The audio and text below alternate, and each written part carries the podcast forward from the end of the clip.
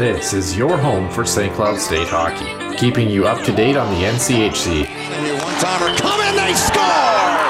Ripped in! A bomb from Perrix! Women's W C H A. So Dana Rasmussen fires and she scores! Dana Rasmussen for the Huskies alongside... The National Hockey League. Dwayne Kaprizov in for a chance to win it! He scores!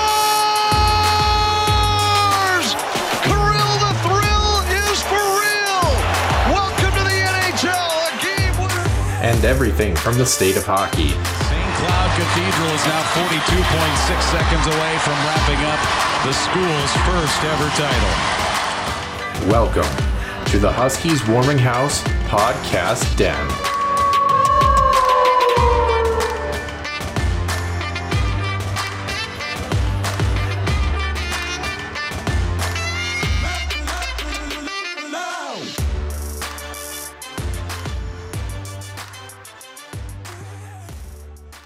Welcome into episode number one hundred thirty-nine here on the Huskies Warming House podcast just after Thanksgiving weekend. Hopefully you all had a safe and happy and wonderful Thanksgiving holiday in two thousand twenty-two. My name is Noah Grant, joined alongside by Nick Maxson, who is, I was going to say out of the country, but then you're, you are, but like not by much, I guess. Technically, no. Yeah, it's like, it's, yeah. By jurisdiction. Um, but anyway, he's in Puerto Rico, in case anyone was curious. We'll touch on that, obviously, in the main portion of the show, as he is on vacation. Um, other teams, though, not on vacation, besides our men's hockey team, who, of course, was off this last week. They're back in action against North Dakota this week. We'll touch on them and everything coming up in the N C H C. Otherwise, around N C A A men's hockey world, we'll certainly take a look at the pairwise and really take a look at a mini deep dive into some of the other conferences and see if there's anything interesting going on. Keynote, there is. Um, there's been a lot of craziness going on. Uh, again, I mean, we've talked so much to people who have just said, we don't even know who's good this year because so many teams have beaten each other uh, at every echelon and every ranking in the standings, essentially. So uh, excited to touch on that. Minnesota Wild will recap their latest week, including the Marco Rossi move, some guy by the name of Ryan Reaves, and then uh, some net moorings not staying put in a game against Toronto that certainly caused the ire of some. And then the extra ice session, uh, Logan Cooley inspired, although a lot of people have already jumped in on this this year already. The Michigan, the lacrosse style goal, whatever you want to call it, it's becoming routine, and we love it here on the Huskies Warming House podcast, and we're going to deep dive into that as always. And we start with Center Ice View News and Notes and the Huskies Illustrated Weekly Roundup. Center Ice View News and Notes. Center Ice View provides you with the best coverage of Saint Cloud State Huskies hockey, from game notes, recaps, photos, and more. Go to center ice view dot com.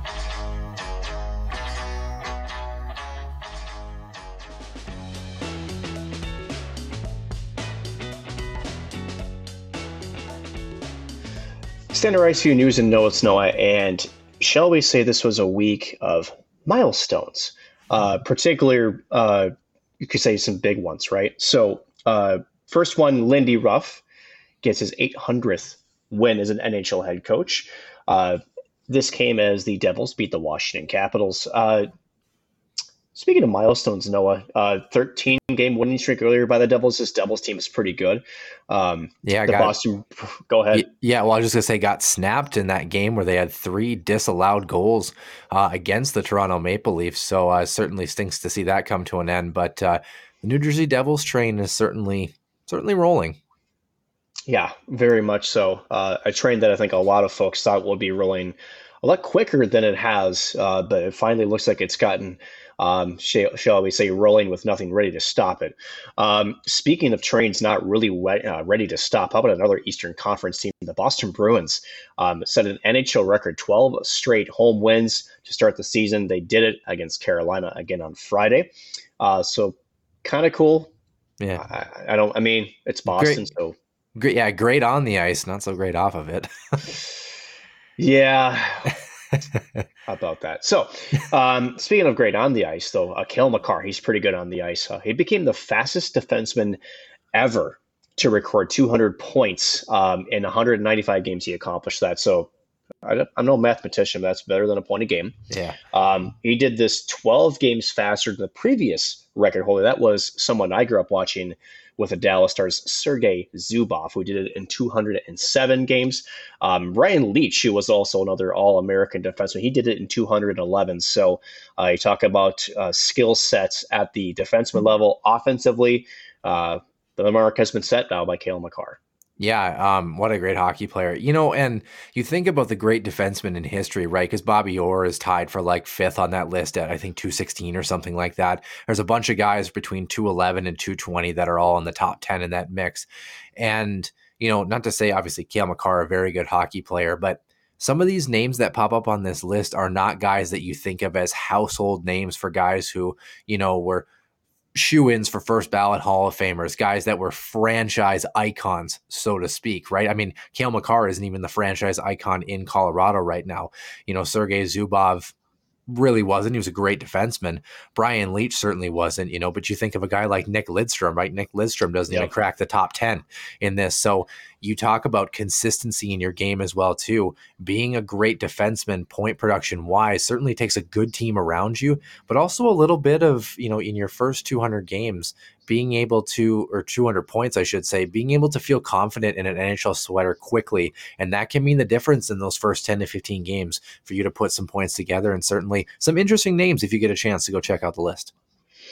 Certainly will be. Uh, speaking of interesting names, Noah, how about uh, Carolina signing a netminder, uh, Pyotr Kochetkov, um, four-year extension, two million dollars a season.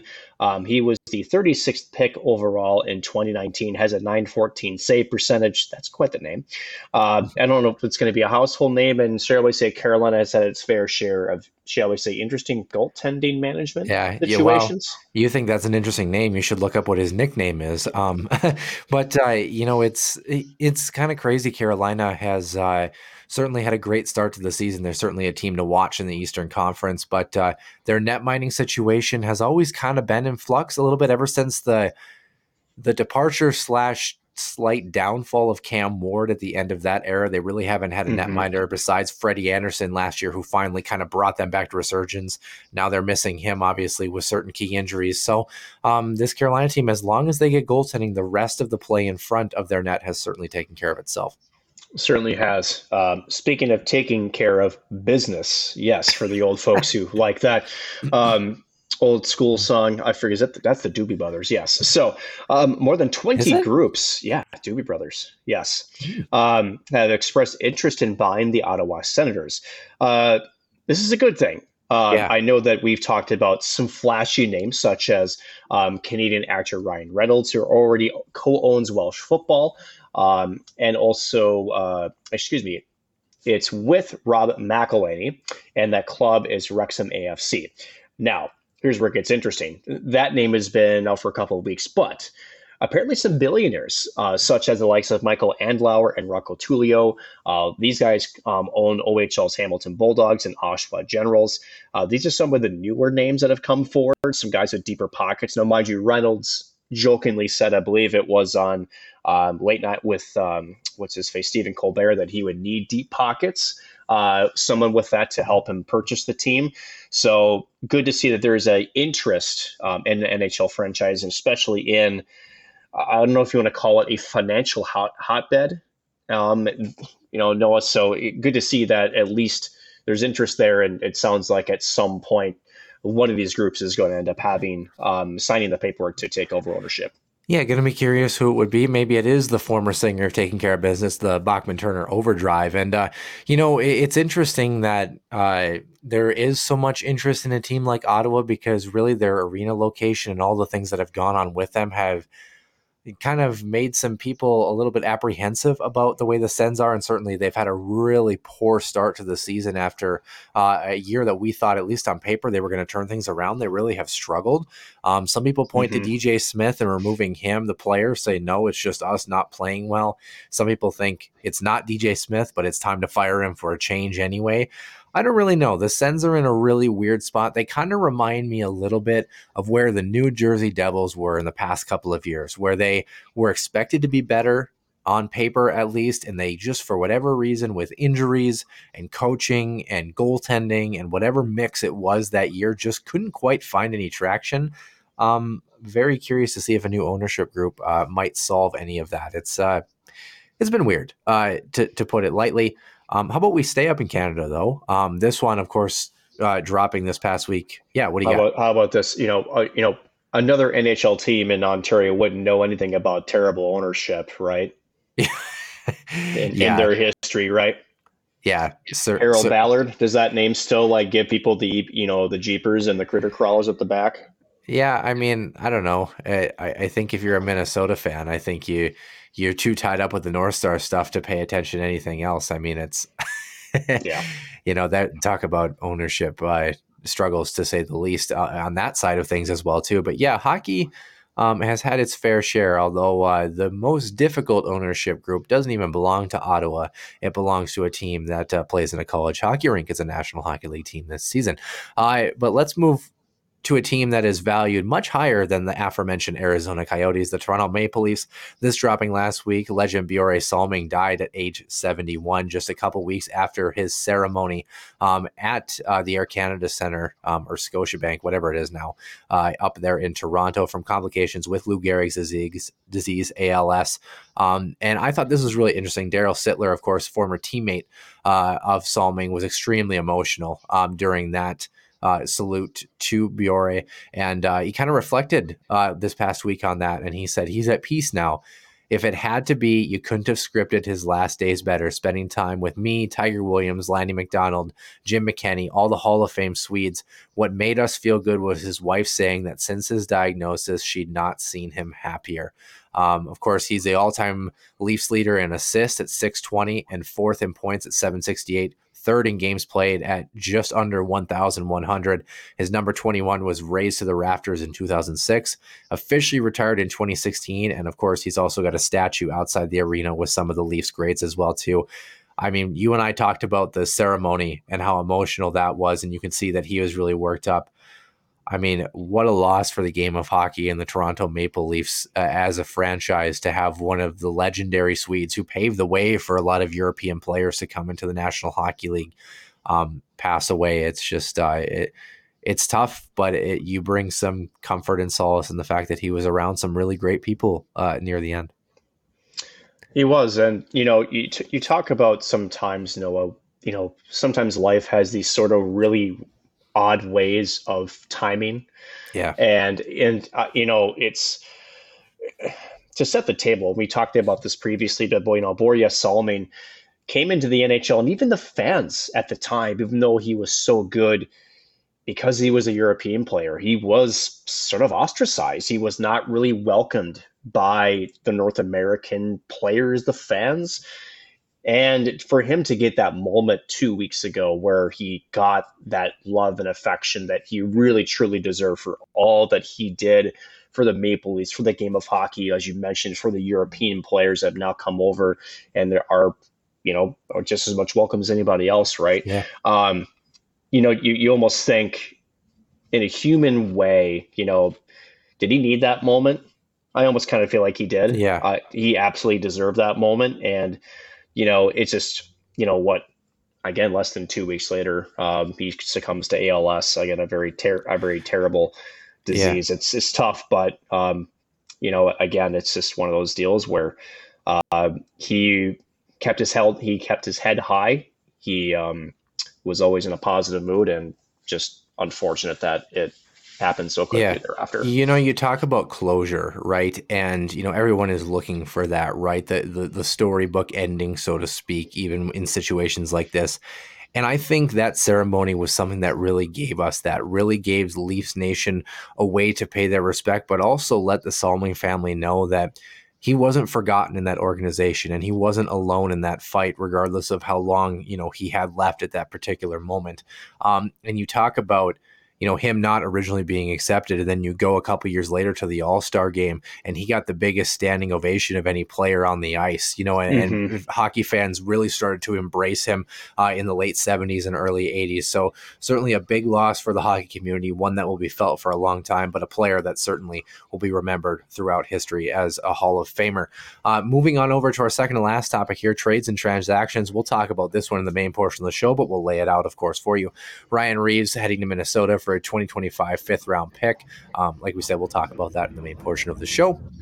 Toronto Maple Leafs acquiring defenseman Connor Timmins from the Arizona Coyotes in exchange for minor league forward Curtis Douglas. Timmins is twenty-four, seven assists in forty-one career N H L games across four seasons. This, of course, is to bolster their defensive roster um, for an injury that we'll get to in just a few moments.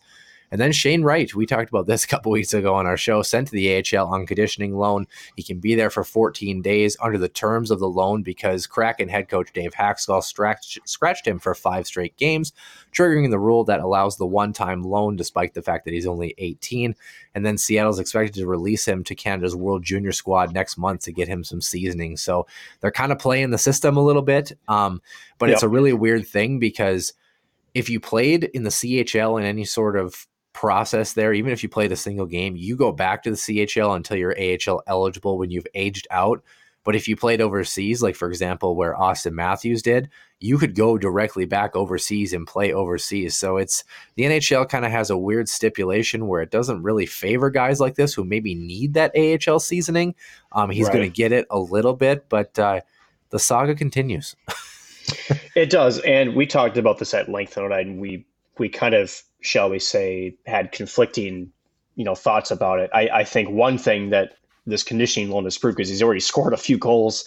Um, yeah. I, I think certainly he's shown that he is, you know, quite overskilled for the C H L. Um, yeah.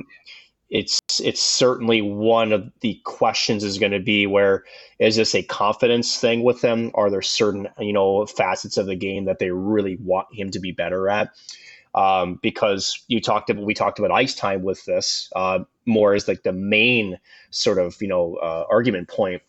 And we had some, you know, differentiating opinion, opinions. I'm still on the fence of what Seattle's doing, um, because it certainly has been at least reported that it does not seem to be what I th- originally thought, which is maybe there was an immaturity issue, maybe, um, shall we, you know, shall we say, maybe an attitude issue. Um, it does not seem to be that way with him now. Um, mind you, that that could be just covered for the kid, but uh, but I think the answer is still out there, right? Whereas yeah. you you send him to the the juniors, he's got to come back. You've already used your one-time A H L conditioning loan, so what is the long-term uh, approach here by Seattle? Yeah, because because effectively running out of options to sort of delay the process, if if you know what I mean. Yeah, and there, and uh, you know, there's no doubt he can play hockey. The other thing that we didn't really anticipate is Seattle is much better this year than I think we had expected. So yeah. They certainly are kind of in the mix, which definitely changes things as well. We'll definitely keep an eye on that. Have to see how he does uh, for Team Canada. Injury-wise, heading back over Toronto, the Maple Leafs, of course, because of their move with Connor Timmins, uh, due to Morgan Riley now on long-term injured reserve with a knee injury. They've had a decimated defensive core once again this season. Then the only other one, Bruins netminder Linus Ullmark was out with an arm injury. He just got cleared earlier today on Monday, but it sounds like he's not at one hundred percent.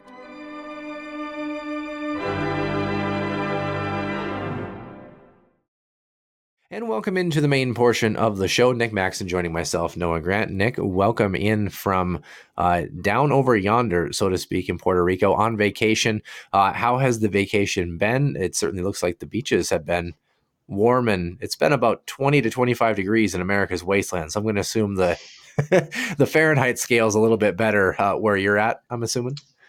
If I think if you convert it to, you know, degrees centigrade, it, it's about even. Yeah. um, but uh, so it, it's been a little bit of beach, but today it was a lot of hiking, miles of hiking. We actually went to uh, one of the actually the only tropical rainforest that's in the United States. Uh, had some fun there hiking up um, quite high, actually.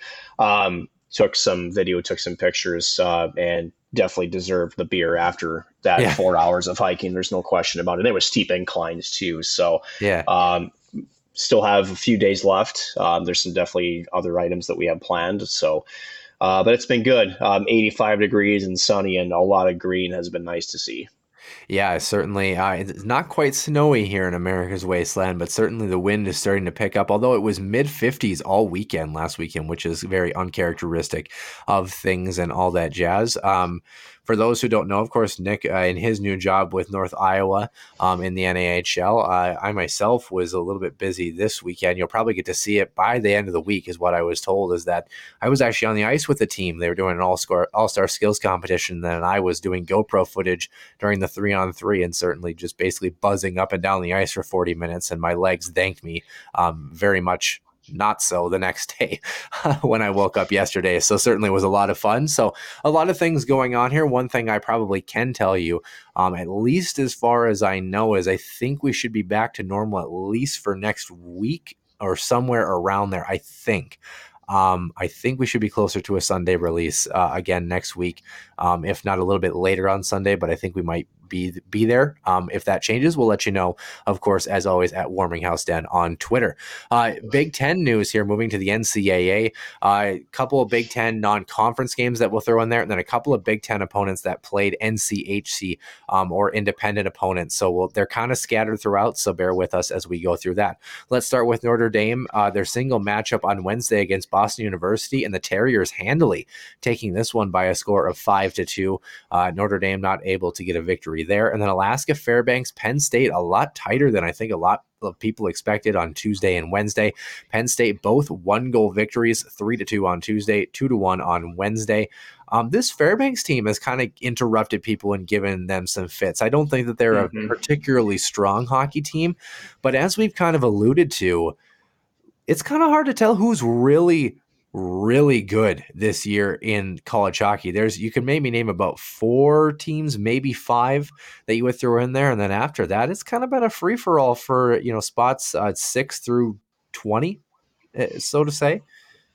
I would even go twenty-five. Yeah. Uh, honestly, um, it certainly isn't a season that we normally, you know, view, Noah, which is, you have teams that separate themselves, especially around the Thanksgiving holiday for sure, before the bigger holiday break, the midseason break.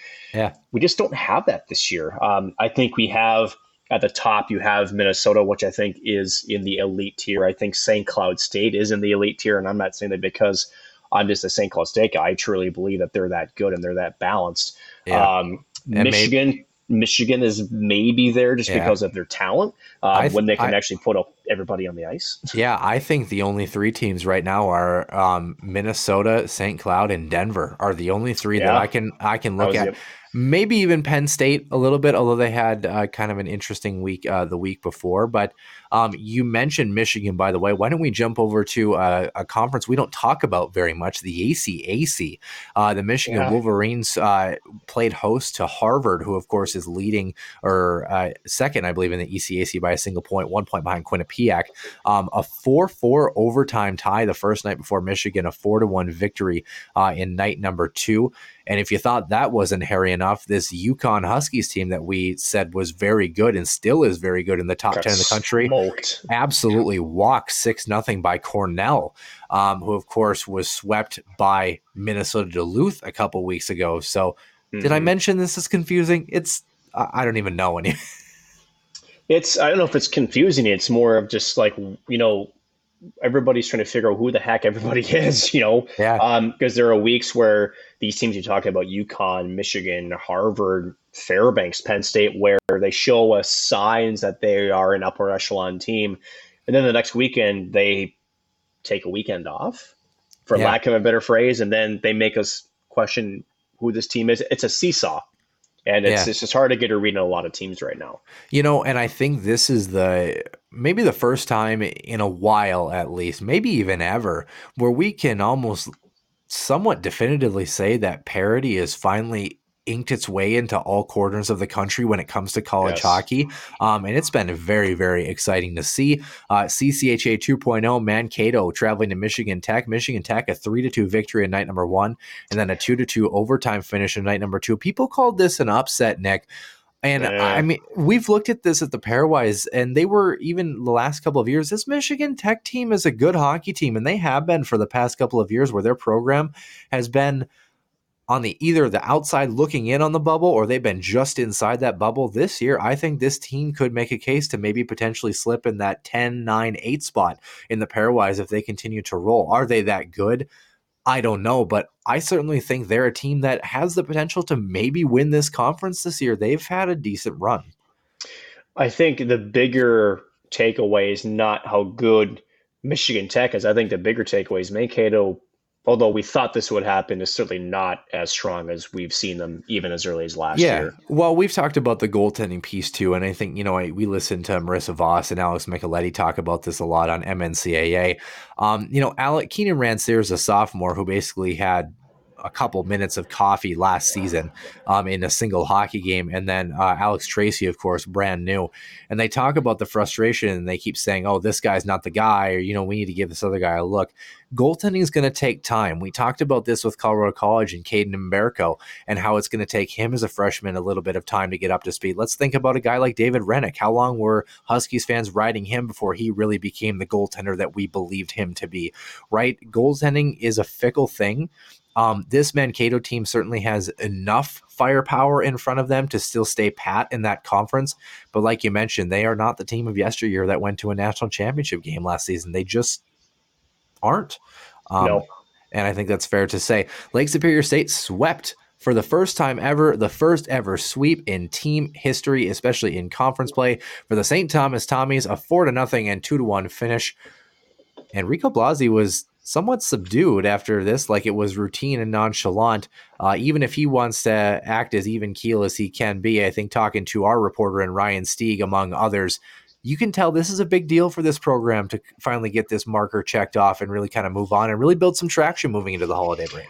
You know, it it isn't, it isn't in my opinion, honestly, Noah. Yeah. I think it's more relief because, again, four yeah. or six that they lost were all by a one goal, and they were either tried or had a lead and lost it, or were tied and had opportunities either on the power play to take a lead. They just kept finding ways to lose games versus trying to find ways to win games. Now, mind you, a four nothing shellacking on Friday helps. Yeah, a much tighter contest on Saturday at two to one. But this is, you talk about just trying to get that streak off your back. And finally, I think it's less about the sweep than it is about finding the win column again. The fact yeah. that it happened twice in the same weekend, great, good for them. I'm mm-hmm. curious to see, like you mentioned, what they do now with the extra confidence. And this is a situation where this team is still learning. I've talked about this before, where before they were trying to find ways to be competitive. Now they're trying to find ways to win and now keep winning, right? Because now yeah. uh, teams are going to look at you more seriously. They're going to analyze film. And that's been the big, you know, sort of quagmire with Saint Thomas, which is, can they repeat a full sixty minute effort the way that Rico Blasi wants them to play? So this feels good, yes, but I would be very curious to see how this team continues to play next weekend. That, to me, is going to be the real measuring stick, and no question in my mind, the, the measuring stick Rico Blasi is looking for, too. Yeah, it certainly will be a tough test for them. They travel to Bemidji State next week. I don't think Lake Very Superior good. Lake Superior has had a really tough season. The Lakers are not good they this do. year, unfortunately. Um, but, yeah, well, but again, at the same time, these were the teams that Saint Thomas couldn't beat. And if you are looking for some sort of goodness, you're taking care of a team you should take care of. Okay, yeah. That's a step, right? Yeah, certainly would agree. Hockey East, as we move over here, Holy Cross traveled to Merrimack last Tuesday. Um, Merrimack handily winning five to one. They will have UConn uh, tomorrow, this upcoming uh, Tuesday, from our recording, the twenty-ninth. So pay attention to that one. See if the Huskies can rebound against Merrimack, who's had a great trend as of late. Um, and then UMass against UMass Lowell. Uh, this was Friday, Saturday, the Friendship Four in Belfast, Northern Ireland. Quinnipiac had Dartmouth in night number one, and then they hashed it out in night number two. UMass beating UMass Lowell two to one in the first night, and Quinnipiac beating Dartmouth by a score of five to two. So then UMass Lowell got Dartmouth a four three overtime victory, a much better response for Dartmouth mm-hmm. in night number two. And then UMass and Quinnipiac played to a two to two tie on that one. All things considered, boy, if you were in Northern Ireland, you you certainly got uh, some good hockey, I would say. And Dartmouth, besides the first night, kind of held their own against three other teams that certainly are probably better than them on paper, shall we say? Yeah, and you, you kind of wonder too um, with Dartmouth. You know, it, it's always shall we say, when you get the film and you're able to identify the game plan against you, once you kind of know the tendencies, I think staying pat yeah. is a bit easier on Saturday night. Now, mind you, you still have to go out there and execute. And the fact that they were able to, you know, get there. Yeah. Okay. Um, are they up there? No. But are they a team that you can glance over? No. Also, they're going to be at least yeah. competitive over there.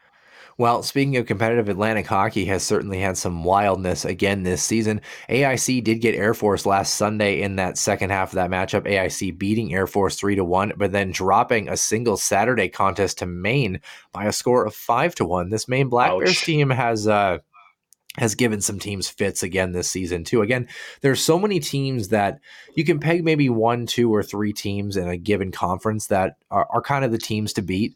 Um, and then you have some middle-of-the-pack teams and maybe spots four and five, but then it's those six and seven spots that are kind of causing issues for some conferences because they're they're sneaking wins or maybe getting a sweep here and there, and it's kind of creating havoc. I think the Maine Black Bears are maybe another one of those teams as well. Independent action, you want to talk about playing spoiler here, Nick.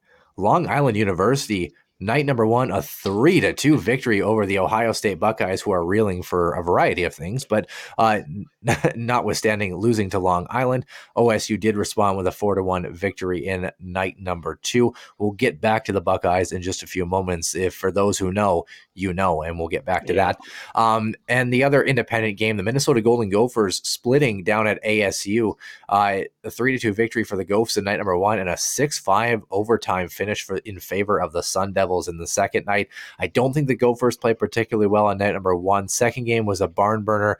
This A S U team, they've had some blips in the road, but again, they're a team that certainly has a chance to maybe sneak into one of those bottom spots uh, come tournament time if they have a good push in the second half. I'm trying to think, um, when is the last time an independent team has made the national tournament? I don't... Alabama Huntsville, maybe? Well, wasn't Air Force technically oh, I, independent? Oh, back in the mid two thousands? Yeah, I, someone knows or the answer. Or how about recently yeah. S C S U? I mean, yeah, that's that wasn't that long ago. Yeah, but they were W C H A from mid two thousands, early two thousands on. So I thought Alabama right, Huntsville... Right, but they're their opponent, right? Aren't they an independent right now? Weren't they an Who? independent back in twenty nineteen Air Force? Well, I don't know if they were or not. Maybe they were. I don't know. I thought they were. I'm pretty sure they were. twenty eighteen, you mean? twenty, yeah. eighteen, nineteen. Well, nineteen tomato, stung, tomato. nineteen stung yeah. a lot more than eighteen did for sure. Mm-hmm. Um, but but nonetheless, uh, great showing for Arizona State and the Sun Devils. Uh, not sure who they have. They might be off this upcoming week. Minnesota certainly isn't, though. They'll have Michigan State coming up this week. Michigan travels to Wisconsin. Ohio State traveling to Penn State in the Big Ten. C C H A, four matchups on the docket. Tech traveling to Northern Michigan, who was off last week. Bowling Green playing Lake Superior State. Ferris State traveling to Mankato, and like we mentioned, Saint Thomas taking on the Beavers in Bemidji. E C A C, we are paying attention to Harvard and Cornell now because of how good Harvard has been in Cornell playing spoiler a little bit here. And then at UConn against Merrimack this upcoming Tuesday, tomorrow. Providence, home and home against Boston College, and UMass Lowell and UMass, a single Saturday game seeing each other once again. They've seen a lot of each other in recent weeks. And then Atlantic hockey, two matchups here. A Thursday-Friday game, A I C has Bentley, and then Holy Cross travels to Air Force. Nick, good a time as any uh, to bring up the Ohio State factor here. Yeah. Um, this is difficult. So, of course, I... Uh, Ohio State recently announced that men's hockey player Kamil Sidloka, who, of course, um, I believe he's Polish, but he's lived in Illinois in the United States for most of his life. Yeah. yeah. And uh, uh, directing multiple racial slurs at Michigan State forward Jagger Joshua, who, of course, his brother Dakota Joshua was a senior when Sidloka was a freshman uh, at Ohio State playing for the Buckeyes and was a very good hockey player at that. Um, you know, and... They talked a little bit about how the official finally caught the slurs after about four or five of them, tossed uh, the O S U player out of the game, and then the Big Ten investigated but wasn't able to act on that. And I'm kind of curious. I'm kind of curious about this. You, yeah, you have that reaction. And I think a lot of people do. And I was trying to say, is there a way that we can look at this in a, it, where the Big Ten – took no further action, not because they didn't want to take action, but is there a precedent to be set here where you have an official who sees something or hears, let's say hears something, because this, in this case, it's not a blatant physical visible act. You didn't cross-check somebody in the head. You didn't slash them and, you know, whatever. It's something that's verbally said on the ice. Official hears it, tosses a player, writes the incident report after the game. For those who don't know, in most hockey leagues, you have to file an incident report if there's a major penalty. You have to explain why it happened, what happened. Do you think that the Big Ten looked and said, we have this testimony from the official, but because we can't visually see what happened, we can't act on this like we would a slash or a cross-check, because it sets a precedent that says, oh, the official said, and I'm not saying it's not true because I believe it to be one hundred percent true, but in a, a future case potentially where an official can say, oh, I heard this, quote unquote, now, and then the Big Ten takes action on something that you can't really verify, if that makes sense, even though I believe it to be yeah. one hundred percent true. But do you think that's where they're coming from, or do you think they should have done more?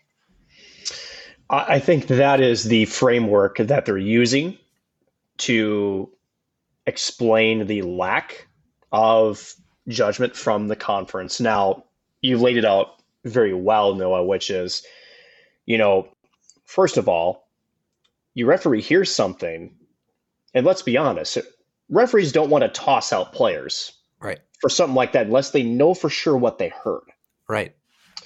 So here's my question.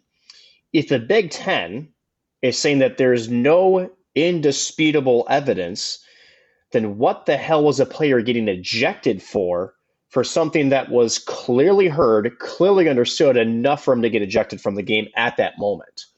Yeah. So so that's the question, right? Double-edged sword. Yeah. So is it where is, and I think here's the actual argument, is the Big Ten punting this a way to essentially not be the, you know, sort of the, the golden sword they wanted, shall we say, the university to handle it? Which, um, if I may clarify quickly, actually they did. Um, So Ohio State, I, yeah, I mean, in the end, um, sending, of course, the player home away from practice and re- not releasing him, quote unquote. I don't know if he's officially off the team or is he, they just send him home. Um, but um, Ohio State actually, um, athletic director Gene Smith, um, after announcing that, did say, quote, I want to offer my sincere and heartfelt apology to Jagger Joshua. On behalf of Ohio State, I am so sorry. No student or student athlete should experience hatred or racism, and everyone should feel welcome. Joshua himself, of course, said that he was, quote, confused and pessimistic about the movement of diversity within hockey culture after the lack of moves by the Big Ten. And Smith, the director of Ohio State, then said players will soon undergo complete education on racial sensitivity, diversity, equity, inclusion, and the use of respectful dialogue. Now, we've heard that phrase a hundred million times in, in hockey. Mm-hmm. It's a it's it's a step in the right direction, should it be enacted, but certainly I think there's always more to be done here. But as you kind of continued, one, should it fall on the university? Two, did the university handle this appropriately? And three, how do we handle this again? Because how many times have we talked about this issue coming up in hockey that certainly seems to be circling the wagons and not getting any better? So I think the bigger question is, for the Big Ten, what would quantify as indisputable evidence? I think yeah. that is the question that has to be asked, because to me, I'll be frank, it's a bullshit answer. It's completely yeah. a bullshit answer. I'm sorry, but the Big Ten completely punted on this because they wanted the um, Ohio State to, to kind of ha- handle this. Um, because I think, and the reality is, if the Big Ten has to step in, then effectively the bigger cry is, okay, there's more issues with leadership, whatever you want to call it, within the university, right? Right. So uh, I, I think it, oh, no, go ahead. Well, I was just going to ask, how do you, again, and we talked about this, like I said, I believe Big Ten officials, uh, by and large, especially with this type of issue, to be credible, to be a credible source of information, filling out an incident report after a game to say, yep, this is what I heard, this is how I would clarify it.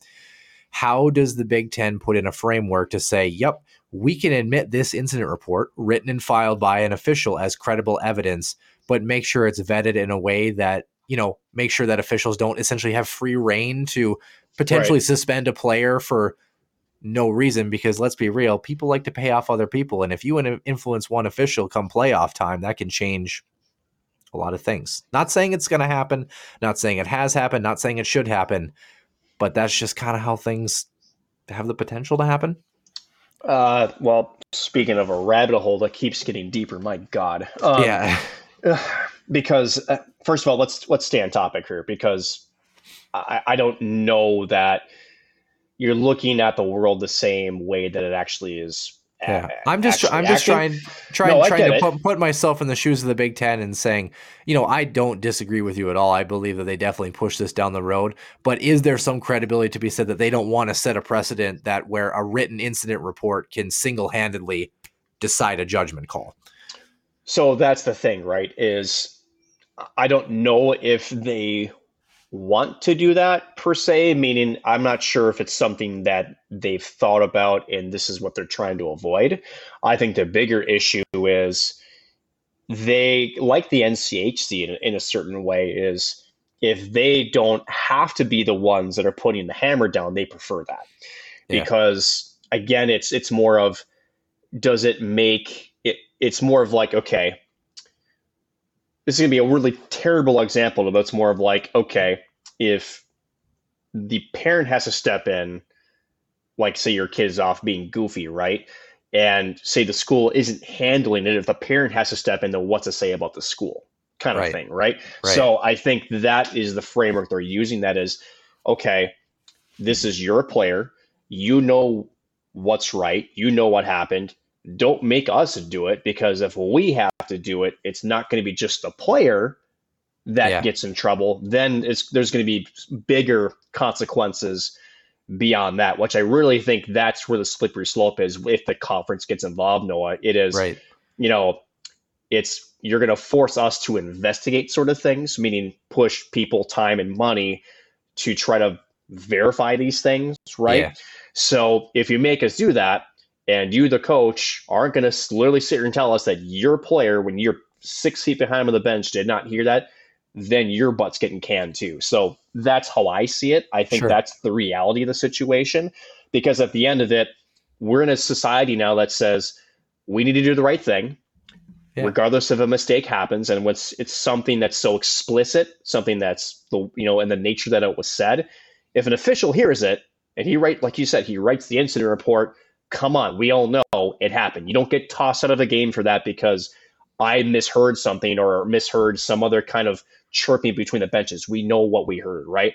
Right. So that's the thing. There's so much chatter, right? That that sticks out like a sore thumb, unfortunately. So the way I see it is Ohio State needed to handle it. They did after they also punted it down the road a little bit, because they were sort of looking for the Big Ten to take the lead before the Big Ten said, nope, this is your problem. Right. Um, they acted accordingly, but again, there's still the unknown, which is, is this an indefinite suspension? Is it a term suspension? Is this an expulsion from the team altogether? We don't know.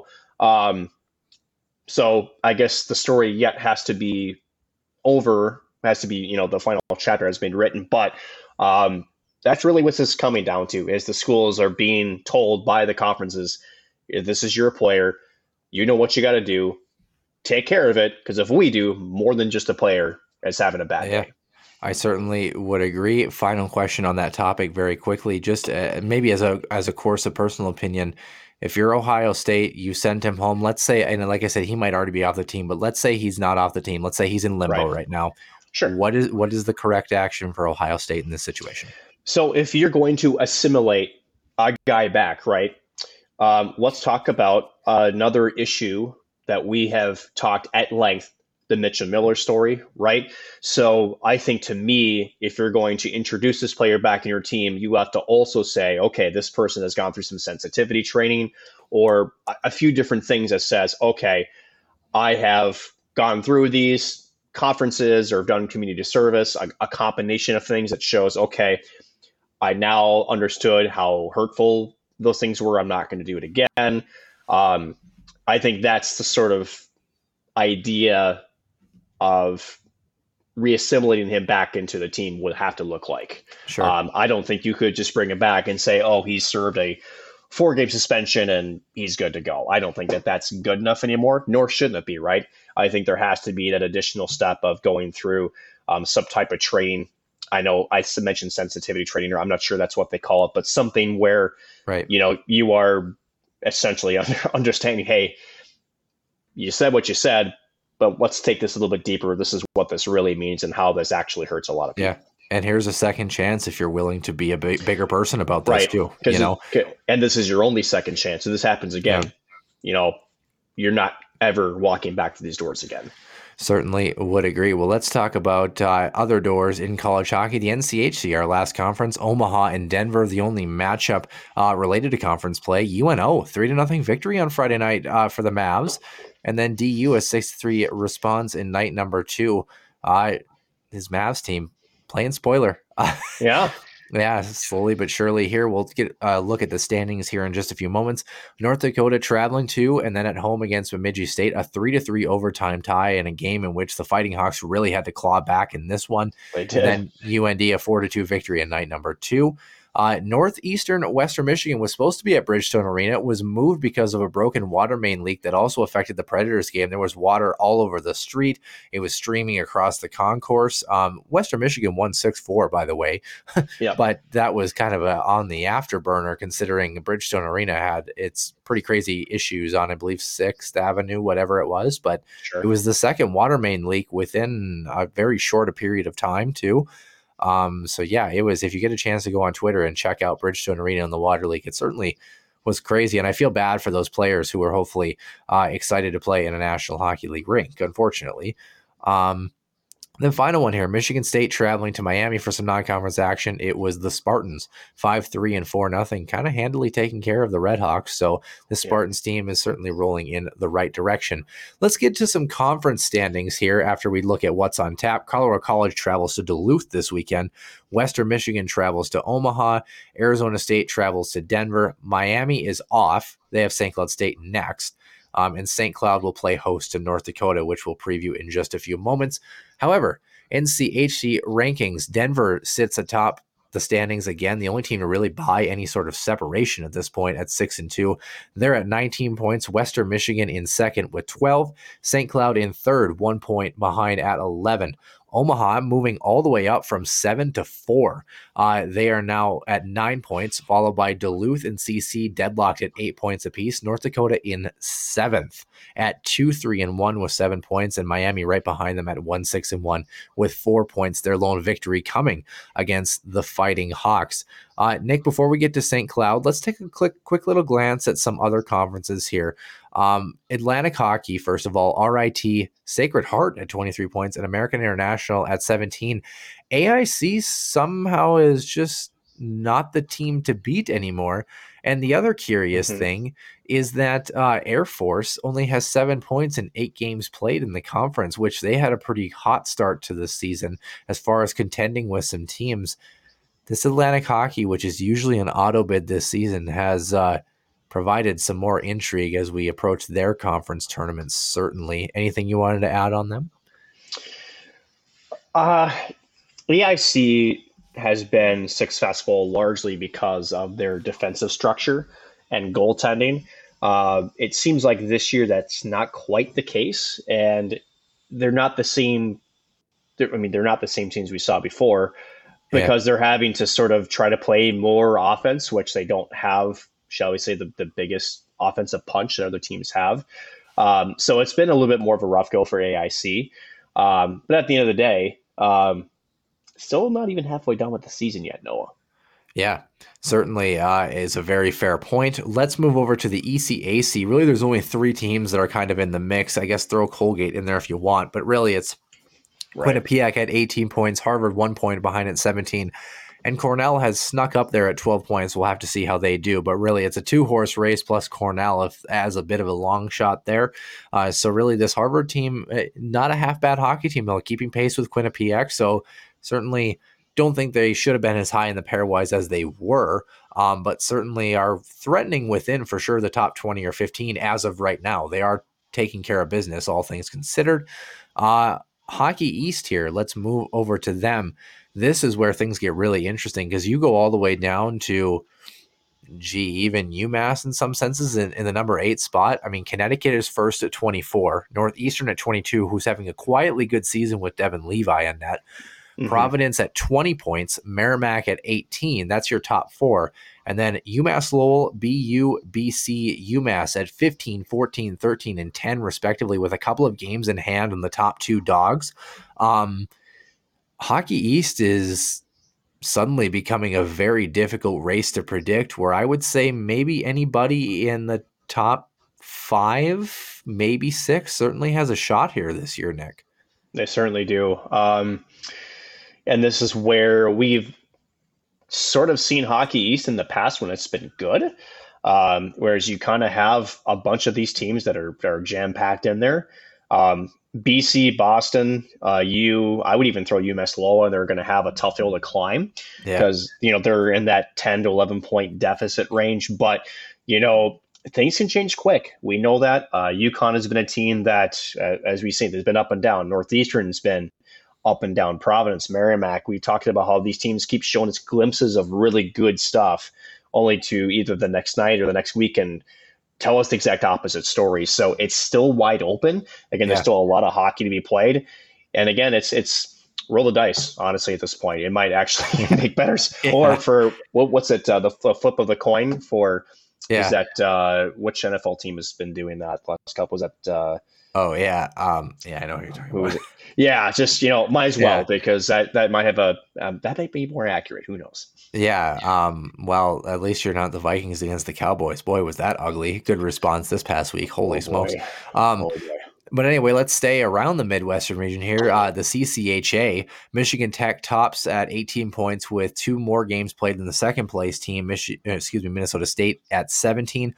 Bowling Green tied at seventeen points with two more games than the Mavs. Uh, Northern Michigan at thirteen points with two games in hand. Bemidji State, only six games played for them, and they're um, only two points behind in eleven points. And Saint Thomas actually has ten points in ten games. I would say uh, Bemidji is kind of an outside looking in, although if they go on a decent run in their next four games, they certainly could put themselves in the mix very quickly. So let's say top five yeah. for now are still in the mix. I don't think Saint Thomas really is. Um, and then Ferris and Lake Superior round out the eight-team conference. But Tech is certainly looking good. We talked about Minnesota yep. State. Bowling Green is somehow still in the mix. They've had a really uh, mountain and valley type Seesaw. season. Yep. yep. Uh, Northern Michigan Um, could use these next couple of games, but the Wildcats are certainly trending in the right direction, and Bemidji State has a chance to really uh, do some damage against Saint Thomas this weekend and put themselves right back in the mix.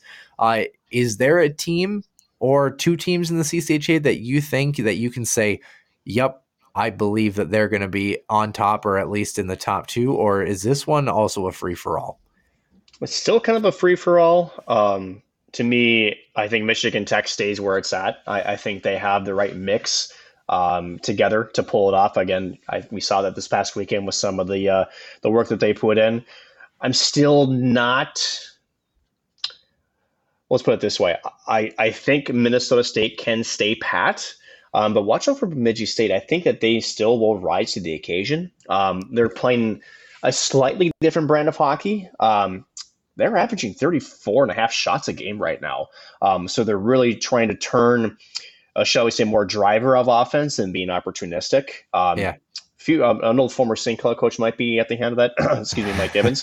um, but I think I think they could do it. I, I really think, because the C C H A, as you mentioned, again, it's there's not really one team that's sort of you know taking it by the grasp. Um, so watch yeah. out for the Beavers. I think Michigan Tech is the team to beat, and then Minnesota State, I think they have enough in the offense and the defense to sort of at least band-aid their goaltending woes that they've yeah. had of recent. Um, but come tournament time, that's when, you know, maybe some exposure time might happen. Who knows? Yeah, I think Bowling Green has overachieved just a tad here right now. I wonder if they'll come back down to earth, but we'll have to see. In the C C H A, second to last conference here um, is the Big Ten here. Uh, Minnesota tops at eighteen points in eight games played. Every team has eight games played except for the bottom two. Uh, Michigan State, one point behind at seventeen. The Spartans team has had a good conference schedule to start off. Penn State, one more point behind at sixteen. I certainly believe, I actually believe all three of these teams, for sure the Gophers, but I think Penn State and Michigan State could both be a top four team in this conference. It's certainly possible. I think Notre Dame has really slipped off there at five. Ohio State is at four. Mm-hmm. Uh, Michigan, six points in six games played for them right now. They're sitting at sixth out of seven. Um, yeah. yeah, this Wolverines team, um, their non-conference was all right, but yeah, they've kind of slipped up in conference play. I mean, it's not out of the question for the Spartans and Penn State to be in the top four. I think, I think whatever team joins them along with Minnesota in the top four is up for debate. I mean, O S U, Notre Dame, Michigan could all be in there. The only team that's definitely out of it for sure, for sure is Wisconsin. Um, Gee, you don't say. Yeah. Gophers, Gophers, Gophers are the team to beat, but who comes up right behind them, Nick? Any idea? Oh, I want to, you know, it's, it's hard because Penn yeah. State has been sneaky good. Um, Michigan State to me is probably the next best team. Um, but you can't really count on Ohio State just yet. Um, the only big difference is, is their goals for their goal differentials, uh, not great. We'll put it to you that way. So, Um, yeah. they've kind of slipped at least from their early runs of the season, but to me, it's the Gophers, it's the Spartans, and the Nittany Lions. Yes, that I think will be yeah. in the top three come the end of uh, conference pl- uh, conference play. Yeah, and then let's go quickly through the independents. Technically have a ranking. They don't really have a conference per se, but they are kind of in order. Arizona State topping the list, followed by Alaska Fairbanks. Um, yeah.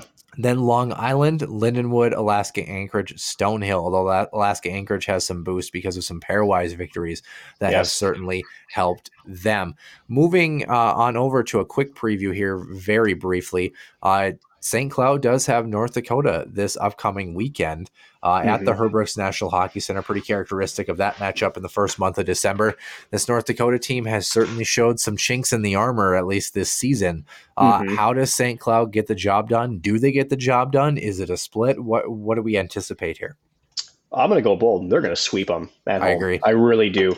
Yeah. Um, and it sounds bold, because we know what North Dakota has been in the past. This is not the same North Dakota team. Um, this is a reason why then when we when we had our season preview on that, I wasn't as high on North Dakota as you were, simply because of how young they are. And they're yeah. showing their youth so far in this first half. Now, the danger with a team coached by Brad Berry is at some point it's going to click. Um, and you certainly hope that it's not this weekend. I don't see that. Um, yeah. Defensively, they're struggling. Uh, offensively, they're hit or miss, and you can see the inconsistencies with the squad. I think Saint Cloud um, is the more balanced, better team. Um, I think that they will give their youth, were uh, both up front and um, on their defensive core, a lot of, uh, shall we say, hell. And I think it's going to be a Saint Cloud sweep this weekend. I would, I'm one hundred ten percent with you. I'm like to a T for sure. I think the Saint Cloud group has what it takes to get the job done this weekend and carry some big momentum into their final N C H C action afterwards in the following week before the holiday break. Uh, quick, quick glance here. The pairwise: Penn State, Minnesota, Quinnipiac, Saint Cloud, Denver are your top five. I really don't have an issue with that. Quinnipiac a tad high, but they've taken care of business. B U, Michigan State at seven, uh, Merrimack yeah. at eight, Harvard, and then Michigan is still stuck at ten somehow for how difficult the Wolverines conference play has been. Um, UConn slipped all the way down to eleven after that loss to Cornell. UMass, yep. Western Michigan is at thirteen. I, I would imagine they would be higher, although that they loss, should be higher. That last that loss to the Seawolves at the beginning of the year is, is going to come back to bite them for sure. Uh, Providence at fourteen, Tech, and then UMass Lowell. Uh, the Mavericks of Minnesota State right behind on the outside looking in. Ohio State, Notre Dame, Cornell in your top twenty. North Dakota at twenty-two, followed by Arizona State behind them, yep. and then Omaha um, in your top twenty-five.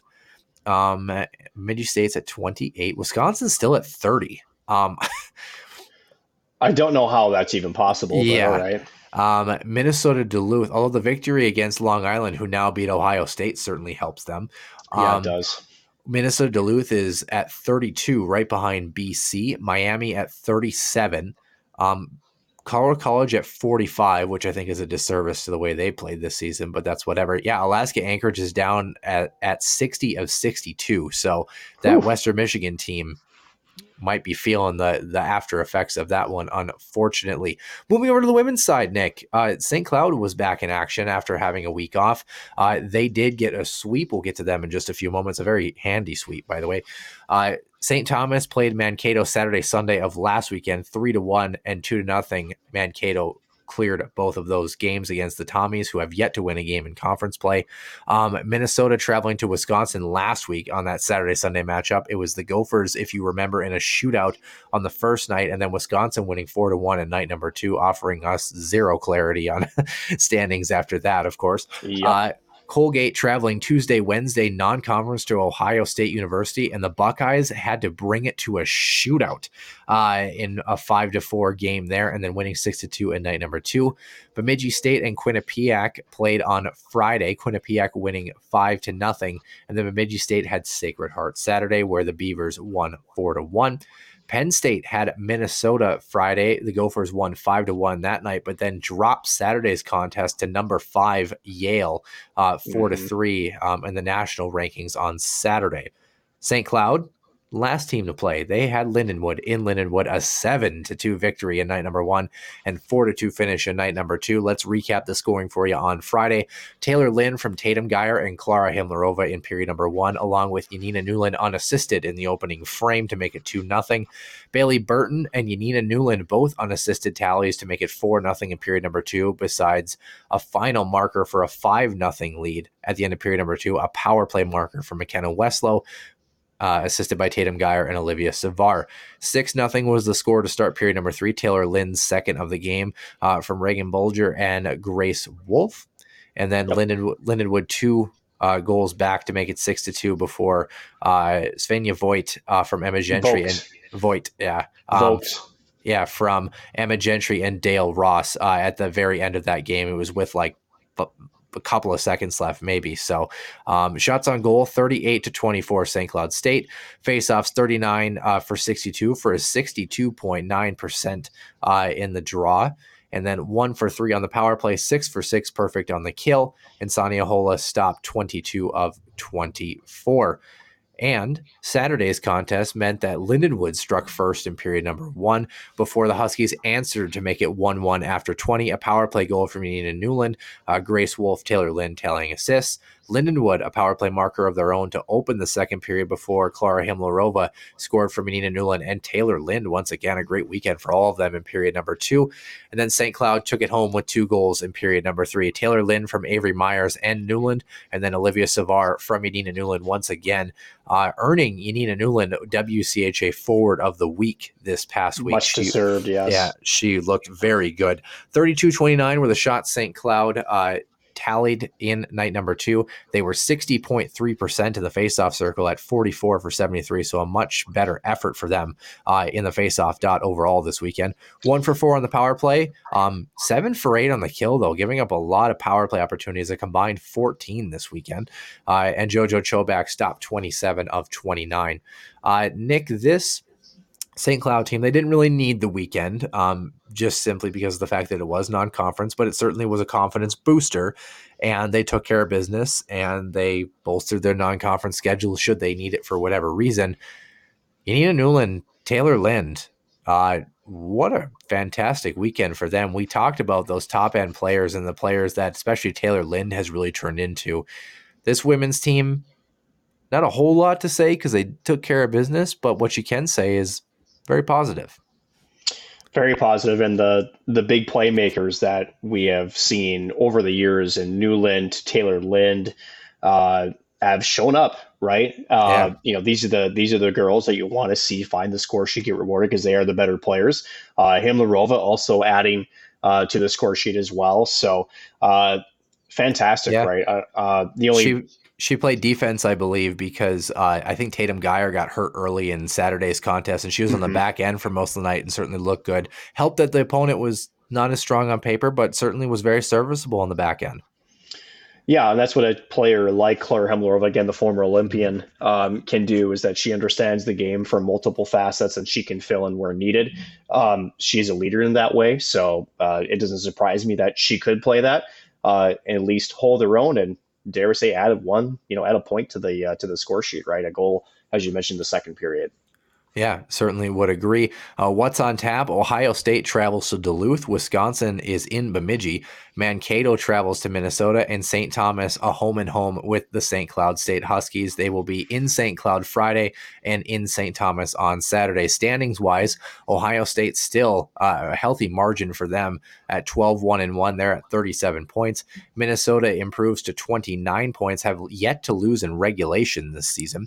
Wisconsin at eight one one. Um, or that that can't be right because the Huskies beat them in regulation. I don't know what I was looking at. Anyway, uh, Wisconsin is in third at twenty-five points. Uh, Minnesota Duluth uh, in fourth at sixteen. Mankato right behind at fifteen. And then Saint Cloud in sixth at thirteen. Of course, a couple of conference games going on there. Bemidji State well behind with three points, and Saint Thomas yet to win in ten appearances in conference play. Um, Saint Cloud does have Saint Thomas again this weekend. I think it's pretty safe to say, Nick, on paper, if they play the way that they are capable of playing, this should hopefully should be, be a done, should be should a done be deal, hopefully. Yep. Um, moving on to the Minnesota Wild, our last topic in the main portion of the show. nine nine and two on the season, twenty points. They, uh, at least as of yesterday, have not updated this, but they were five points out of third in the Central and two points out of second in the wild card. If anything, it would have gotten worse for them, not better.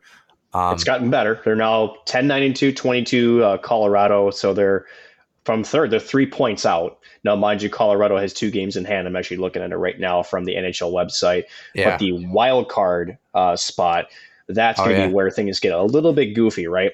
So since you mentioned it, uh, wild card for the Western Conference, the Wild currently sitting, what would you guess? Well, probably in the second wild card spot now. They are technically tied with Edmonton and Saint Louis with twenty-two points. However, because of the regulation plus overtime wins, Edmonton and Saint Louis both get the tiebreaker. They have eleven and ten respectively. Wild have nine yeah. R O W, so they are sitting uh, yeah, in so, that so, third spot. So, so they actually they actually didn't change. Um, they didn't change because kind of. every because every team actually tally points, so they're actually in the same spot as when we recorded it last because each team had a victory basically, so those two teams were still above them, um just point values change. I'm guessing the Wild's goal differential has changed now though. Um they should it's be at zero. zero yeah they were dash one earlier, so they almost blew that lead against Arizona yesterday though. Oof.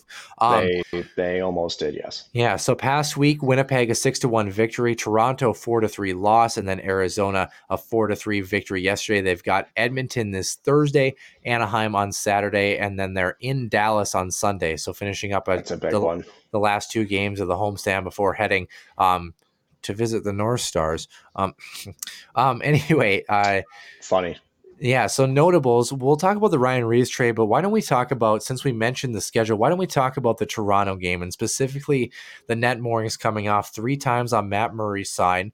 Um, Michael right. Russo tweeted that the, somebody had tweeted at him that the net also came off one time on Marc-Andre Fleury's end. Russo said, no, it didn't. Actually, four twenty-six to period number three, the moorings actually did come off on Marc-Andre Fleury's end. Um, I don't know if this was an ice issue coupled by some gamesmanship with Matt Murray on top of this. Um, I'm not saying it it was it wasn't intentional. It reminds me of the Spencer Knight situation with the Huskies a couple years ago. Mm-hmm. Um, and if you're a goalie, you use it to your advantage. Wild certainly needed more help in that game as they were pressing late, but is this something that officials should start cracking down on more? How do you police this? Is it policeable? Is it possible? It was, was Matt Murray doing this intentionally? Do you think it? Yeah. Yeah. No, I agree. Because yeah. Yeah. Well, and the other, th- maybe the other tweet that you missed from Michael Russo was that in the previous game, Matt Murray also had the net come off three separate times in a different arena. So there's a precedent there. Yeah. Um, I didn't miss it, it is, by the way, but no, well, you didn't mention it. So yeah. um, you, you gave me the impression that you missed it, but here's well, what we did well, not miss. He, hold on. He, he hold just, on. he just had mentioned that he said explicitly that Marc-Andre Fleury didn't push the, have the net come off its moorings in period three. And it did happen. So, okay. Yeah. So is it, is it enforceable? No. Yeah. It really isn't. And here's why I say that. How can you really sit there as an officiating crew and prove he did this with intention? Good yeah. luck. Good luck. Um, do the optics look like it is intentional? Of course. Um, but as the officiating crew, I would have it a very difficult time believing that they would be able to swing a disciplinary sword at this, just because, again, you, I just don't know how you could sit there to a goaltender and say, okay, I saw you extend the arm or like, you know, or extend the leg here, and different parts of the game you did, and you did this one on purpose to take away scoring opportunity. Good luck with that. Um, because you know that John Torella on the bench is going to have words with that. Um, it just, I don't know. I just don't know how you enforce that. I really don't. Is there, is there a way, and I know that everybody plays goaltender a little different. Is there a way, though, where you have somebody who's privy to what a natural motion for a goaltender is and notices, like, for example, you mentioned, oh, I saw your leg or your arm push off. Is there a point where you could see it happening in a very unnatural situation for what a goaltender does? Is that ever a possibility for someone to be able to see that? The question if, is, yeah. Noah, not that you notice it, is how can you prove it? Again, yeah. It's not that you are buying what you're selling. It's how do you sell what you're seeing and your judgment to not only the player, but also the team. That's the argument. And that's why you don't see this ever being enforced, is because, again, how could you really convincingly tell that story to the team and the player that I can prove to you, or I've seen you push off toward that post and purposely knock it off because right. of this and that? It just does not seem that plausible. Yeah, no, I don't disagree. I just, you know, throwing it out there for people uh, so we can kind of have a discussion here. Uh, no, I Ryan, get it. Yeah, it's and again, it's it's it's for for folks who are saying, Nick, no, that's absolutely crazy. There's of course a way you can tell. I'm not saying that way. That's there's no way you can tell. Again, the referee and your eyes and my eyes are all seeing the same thing. But yeah. Again, if you're the referee, you're the disciplinarian. Your job is to show intent, right? It's yeah. It's how do you how it's, do you it's how do you write it into a rule book? You know what I mean? Right. It's it's yeah. how how do you make that, you know, as a disciplinary action? Hard to say, because again, is it, shall we say, gamesmanship? one hundred percent it's gamesmanship. I think we both know what's happening, and when I say both, I mean myself and everybody else, including right. the referee crew. They know what's happening too. So, is the right way to have a discussion with the goaltender? Is the right way to pause? Is that was there an ice issue? I I I've I've an it, hard time believing that it was an ice issue, um, especially since the precedent was set that this was happening in a different arena just a few nights earlier. Yeah. Um, I, I I personally think that there is intent from Matt Murray in doing it. Again, it's how, from the other side of the coin, how can you call that action out when that same movement, when that same push off from right to left is part of your natural movement as a goaltender? You're trying to seal the post. You're trying to do this and that. How do you differentiate one versus the other and be able to stand on two feet and defend that call? Yeah. Not a very easy one. Certainly would agree. Uh, Ryan Reaves, let's defend this one or not defend it, depending on who you talk to. Uh, Ryan Reaves traded Ooh. for a twenty twenty-five fifth rounder. Um, In fact, he played again the other night. I know he didn't have the greatest debut. I mean, he was dashed one and no. took a penalty on the other one, uh, the other play that led to uh, a goal against Toronto. But, you know, you look at you look at I want to see if it, I don't think he had a point, um, but I want to be one hundred ten percent sure. Yeah, did not have a point. Uh, his last game against Arizona, he had one shot on goal, played just under fifteen minutes, had twenty shifts. Um You know, people are kind of trying to justify this trade where, you know, Jordan Greenway finally returned to the lineup at, uh, here. We got Ryan Hartman out long term.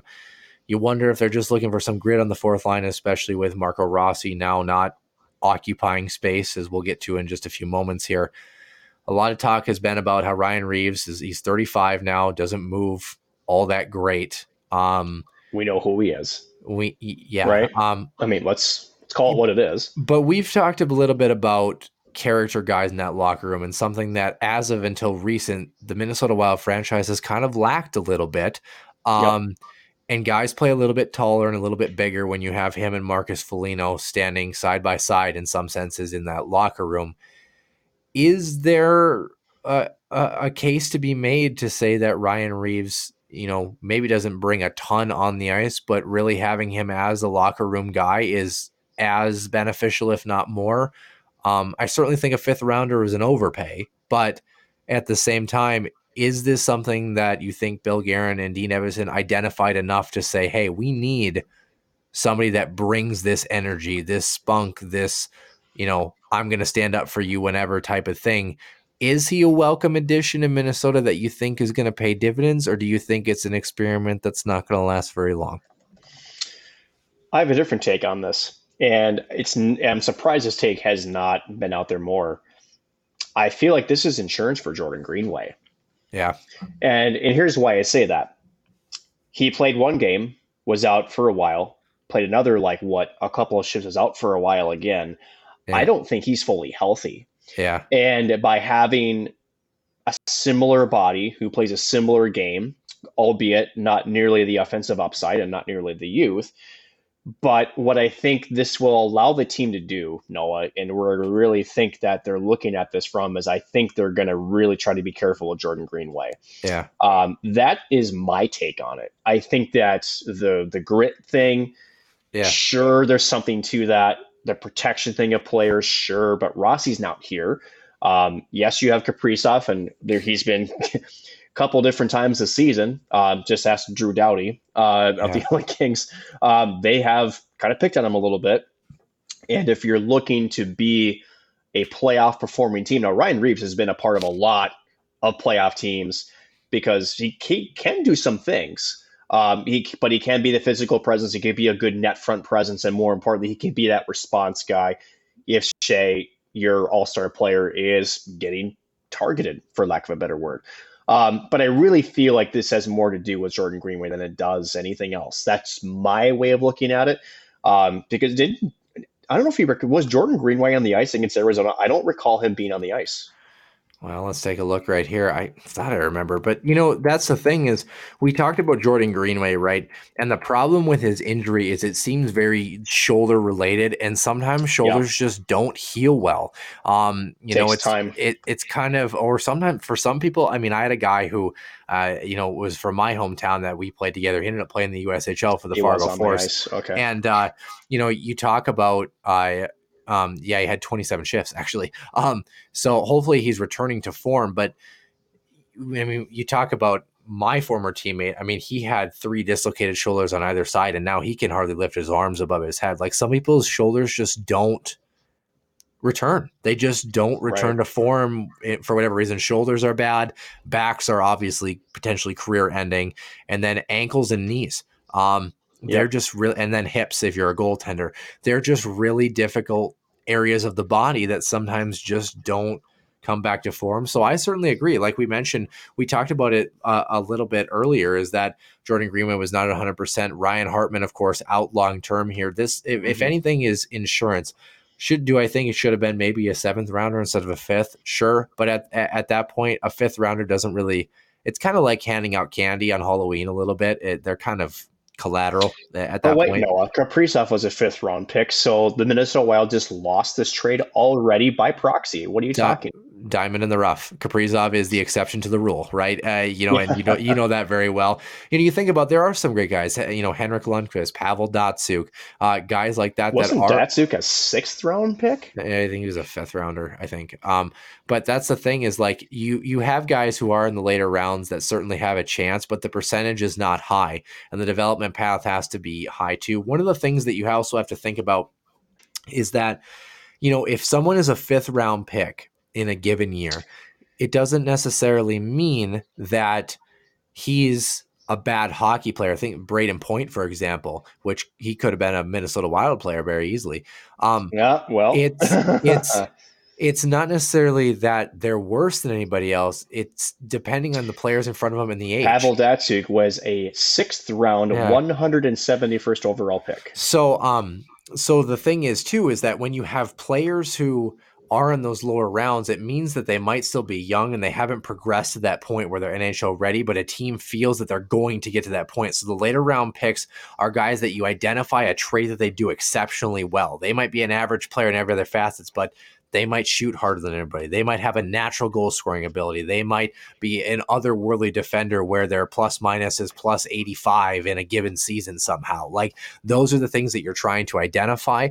Um, so yeah, slight overpay, but again, it, it's probably not going to cost the Wild at that point. Um, what no? What is interesting for this Wild team? Speaking of draft picks, and our last topic in the main portion of the show, Marco Rossi officially headed to the minors for uh, some confidence boosting, so to speak, in the Iowa Wild. Um, his former yep. junior coach Alexander Terigny, who of course was tagged as the the head coach for the Canada um, World Junior team not too long ago. He said not to worry, and you know he'll reset himself. He had a great preseason and kind of saved all of his points, unfortunately, for then. I don't mind the move. Um, I think Rossi needs it. I do think he'll be back in Minnesota by the end of the season. Um, I certainly think he has that ability. Uh, just depends on how quickly he finds his game. Uh, are you worried at all about Marco Rossi, or do no. you think we're just kind of no. letting it letting it play out, and we're gonna it's gonna be we're playing the long game here? I've like I've seen people on Twitter. They're like, we need to trade him. He's dash four with one point in sixteen games. I'm like, I'm like, what are you people smoking? Like, do you not know how hockey development yeah. works? He's like twenty. yeah, just turned twenty-one, actually. Yeah. But um, he's young. And if there's one thing about Marco Rossi that you can hang your head on, this is the sort of the, let's put it this way. The story with him and the long COVID, right, with the the heart condition and having to work through that. When Marco Rossi is pinned in a corner, if anything, he showed that he says, okay, if you're going to tell me I can't do it, let me show you how I can. So I think that the plan is to get him back to Minnesota. I think it'll be well before the end of the season. But you talk about player development, and the opposite is Shane Wright, you know, where a, a player clearly has the skill. He clearly has the abilities right now to compete. Marco Rossi has the skills. He has not shown right his ability to translate that to the yeah. N H L. Play confidently, basically. Right. Yeah. We talk about how you handle draft picks and what the right move is, right? We're not talking about ice time. We're not we're talking about a player that is young and needs to rebuild his game, rebuild his confidence. This is the correct move. You do not want to put them, them meaning Rossi, in a healthy scratch all the time. Um We know that he works hard. We know that he's got the skill set, the Swiss Army knife. For some players of his caliber and as of his age, the light bulb just hasn't clicked yet. That links all of his skill sets to be a continuous on ice product yet, right? Um, and for players, for people out there who are trying to trade this guy, again, what the hell are you smoking? One. Uh, number two, if anybody went to work and had a couple of bad weeks and you got traded off, eh, it doesn't look so great, right? Yeah. So, and at that professional level here, I think we all could sit here and agree that Marco Rossi will be a good player. This is a needed more mental reset than it is anything else, right? Sometimes, you know, you know, pro athletes in general, they're creatures of a mental, you know, it, it's a lot between the ears that is has to be coached, and part of it is is working through when times are tough. Rossi will get there. Uh, I think finding some success in the A H L will come to him with time. I don't think it's going to take him very long. And regardless of the Wild's injury situation, there's always going to be a spot for him ready when they feel like he's playing confidently. You bring him back up. Maybe if there's one change, you put him maybe in a top, top six role to maybe get some of those high-quality players around him. Maybe you you try it then. I don't know, but this is the correct move for this player at this moment. This is what he needs. It's more of a mental reset. It's not a what I think a lot of people look at it as. This is not a a final stamp on what he doesn't have. This is right. more of we know what you have. Go down there and bring it back up to speed again. Then we'll get you back up here.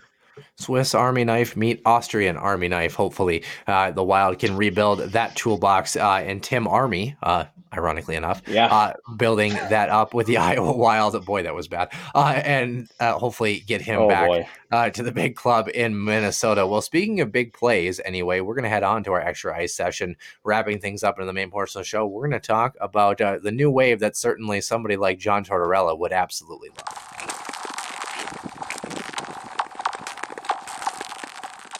And welcome into the Extra Ice Session. Nick Maxson alongside myself, Noah Grant here. Again, happy Thanksgiving to all of those who uh, had hopefully a wonderful holiday weekend here. We are just nearing the end of our show.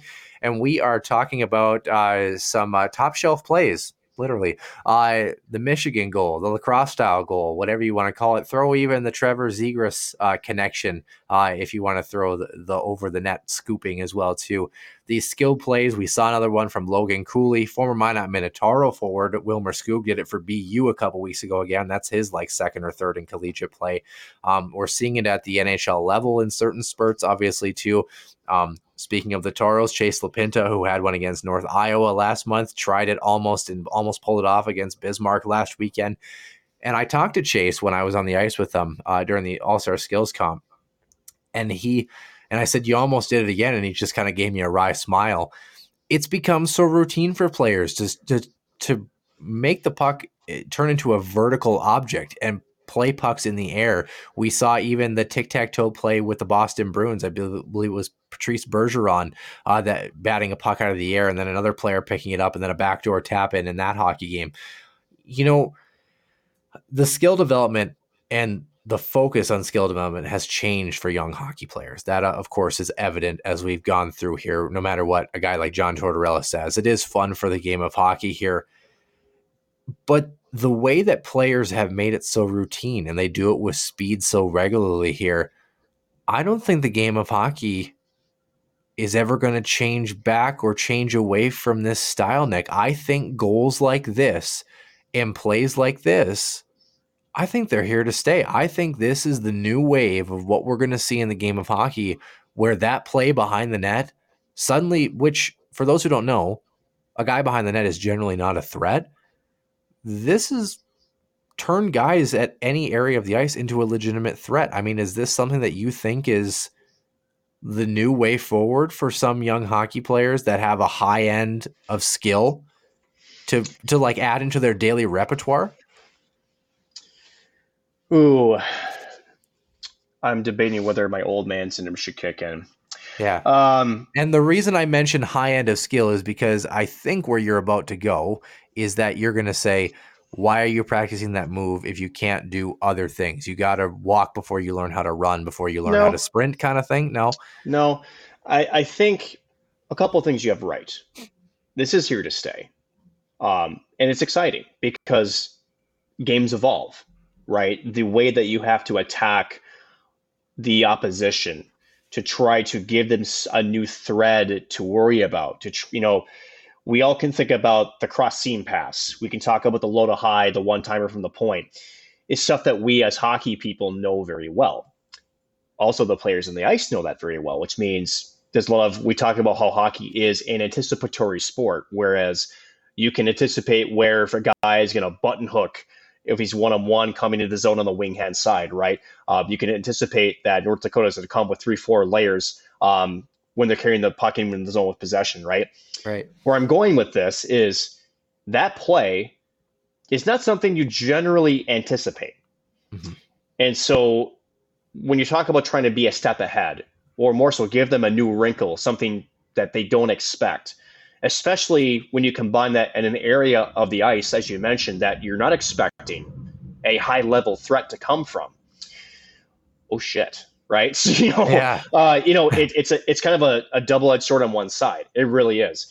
But I, I think where the game also kind of gets fun is I want to see what the response is going to be yeah. on the defensive side. Right. Because the, t- the, the film's out there. Right. So do goaltenders then, when Trevor Zegras is going behind the net, do they just not go in the butterfly because they don't want to just, they want to seal off that top um post, right? Yeah. Do they, you know, so what's the trick? Or and, are they going to start doing the Ron Hextall come on that and just like cross check them and just bowl them? Like seriously, like and you that's laugh. And that's where one thing leads to another. Let's say yeah. the weak side defenseman is stepping down and he's like, well, I'm going to cut off this play. Well, if Zegras then floats the puck past that defenseman, that D-man just left the guy that he was covering wide near the open. Net, wide open, you know? Right. Like offense, we talk so much. I think it's funny about how we had the conversation, you know, with the reduction of goalie gear, for example, and the scoring in the N H L was down. And there was even the, the asinine talk about, oh, we're going to make the nets bigger and stuff like that. And they talked about, you know, how can we increase scoring again? this new wave of players has done it almost naturally because they found new yeah. creative ways to score. And I think it's great for the game. And I think people, you know, I, don't get me wrong. I, as much as anybody else, love a one nothing or two one low scoring affair where it's a goaltender's duel and it's save after amazing save and a great defensive battle. But at the same time, there is something to be said for these games where six five, five four, and guys going back and forth, heavyweight action where each play is tic-tac-toe, beautiful setup, beautiful plays like this.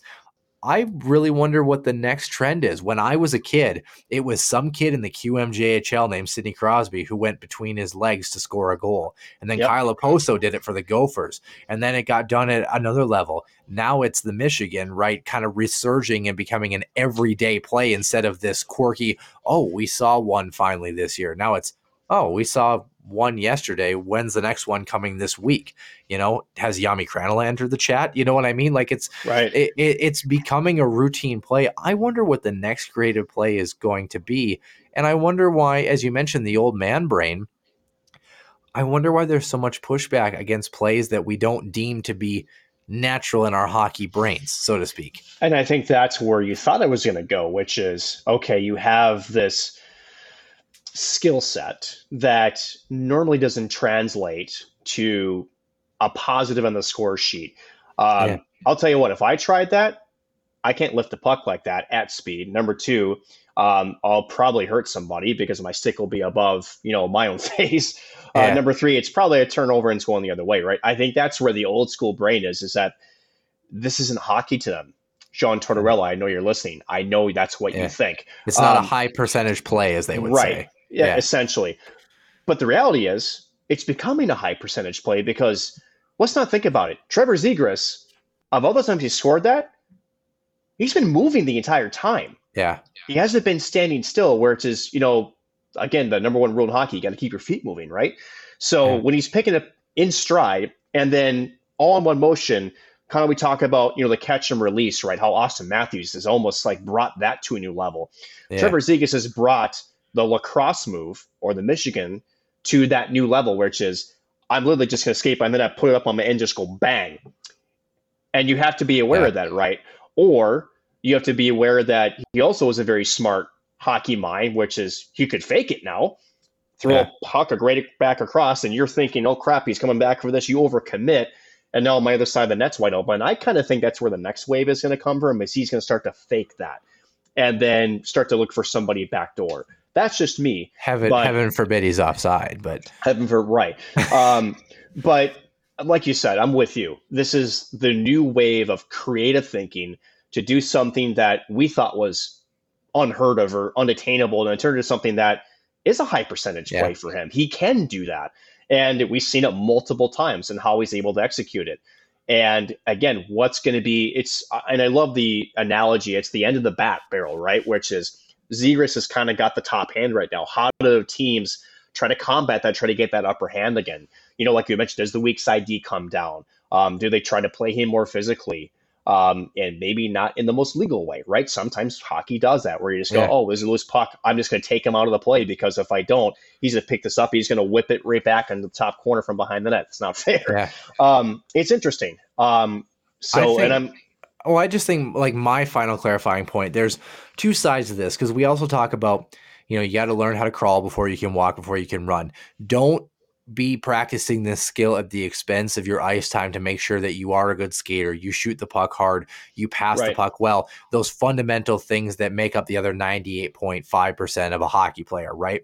You know, mm-hmm. but when you have that high end level skill and you can pull it off, I think there are a lot of coaches who will say, you know, I don't want to encourage this because it forms bad habits or it forms, you know, not thinking about the game appropriately. And there is some truth to that in the sense that you don't want a kid trying mm-hmm. it every time. But right. at the same time, I think if my lesson would be as a, as a young player and as a coach, encourage these players to try things within the bounds of being creative, but also make them understand there's a time and a place for it, right? Like you don't want to be doing it every time. You don't want to make it predictable. You want to still be playing the game the right way, you know, fundamentals, blah, blah, blah. But if you see an opening, if you, if the moment is right, if you're behind the net and somebody's giving you space, and you can pull it off with speed, or even if you can't pull it off, but you think you can almost can, and you give it a chance and shot. Yeah. Encourage that creativity. And I think that that's where you talk about the old school mentality is kind of scary, is that coaches aren't willing to even consider it. Now, don't let a player run free will with it, and certainly make sure they're paying attention to other aspects of the game, but encourage that middle ground of creativity when the situation presents itself. And then not only are you, are you creating skill, you're creating hockey I Q to recognize when the situation is appropriate. You beat me to my next point, right? Which yeah. is it's the hockey I Q is that last piece of it, right? Which is I've got this skill set. I can do this at home. I can do it every single time. But again, there's a time and a place to do it. Um, and again, when you when you can develop that extra I Q, and not just to know what when time it is, but can you think about it two steps ahead, right? And right. that's what separates N H L players from, say, players like you or I, where, you know, I can come into the zone, I can look around and kind of see what's going on. And depending on who I'm playing with, I know what probably my options are. No, N H L players, when they come into the zone and they have the puck on their stick, they know where exactly where they're going to be in the next three seconds, and they know exactly what they can and also cannot do with the puck, right? So, right. And to be fair, isn't that how hockey I Q is developed, which is you give yeah. your young players a chance to try something, and then you can go look back and as a coach, right, isn't that your job to go, yeah. hey, so you tried this. What did you see on the ice? And they're going to give you an answer. You're not going to like the answer because you're like, okay, you probably caused a turnover. You did a Thomas Vanek button hook backhand sauce to the blue line, and they got picked, right?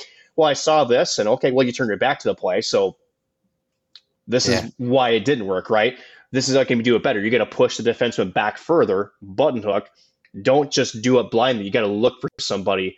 You can't just do it blindly, right? So then you can improve on that. And then, like right. I said, then the player's thinking about not just that they see it or they think they see it, they know they see it, and they know that this is a situation where I have that opening, I'm going behind the net, the puck's on end, um, there's a mad scramble in front, there's chaos. I can pick this thing up with stride, put it on my blade, and then flip it over uh, the goaltender, who will not at all anticipate that. And that's that next level of hockey I Q that you're talking about. Certainly would agree. Well, here's some high I Q things for you. The Huskies Warming House podcast will approach episode number one hundred forty this upcoming week here, and we Great. are excited to... Sure. Um, we're excited to bring it all to you, as always, as of course you can tell, Nick's enthusiasm is here once again. Find him on Twitter at Nick Maxon P X P. Find myself at S C S U Hockey ninety-one. For Nick Maxon, I'm Noah Grant, and we will see you soon in the den.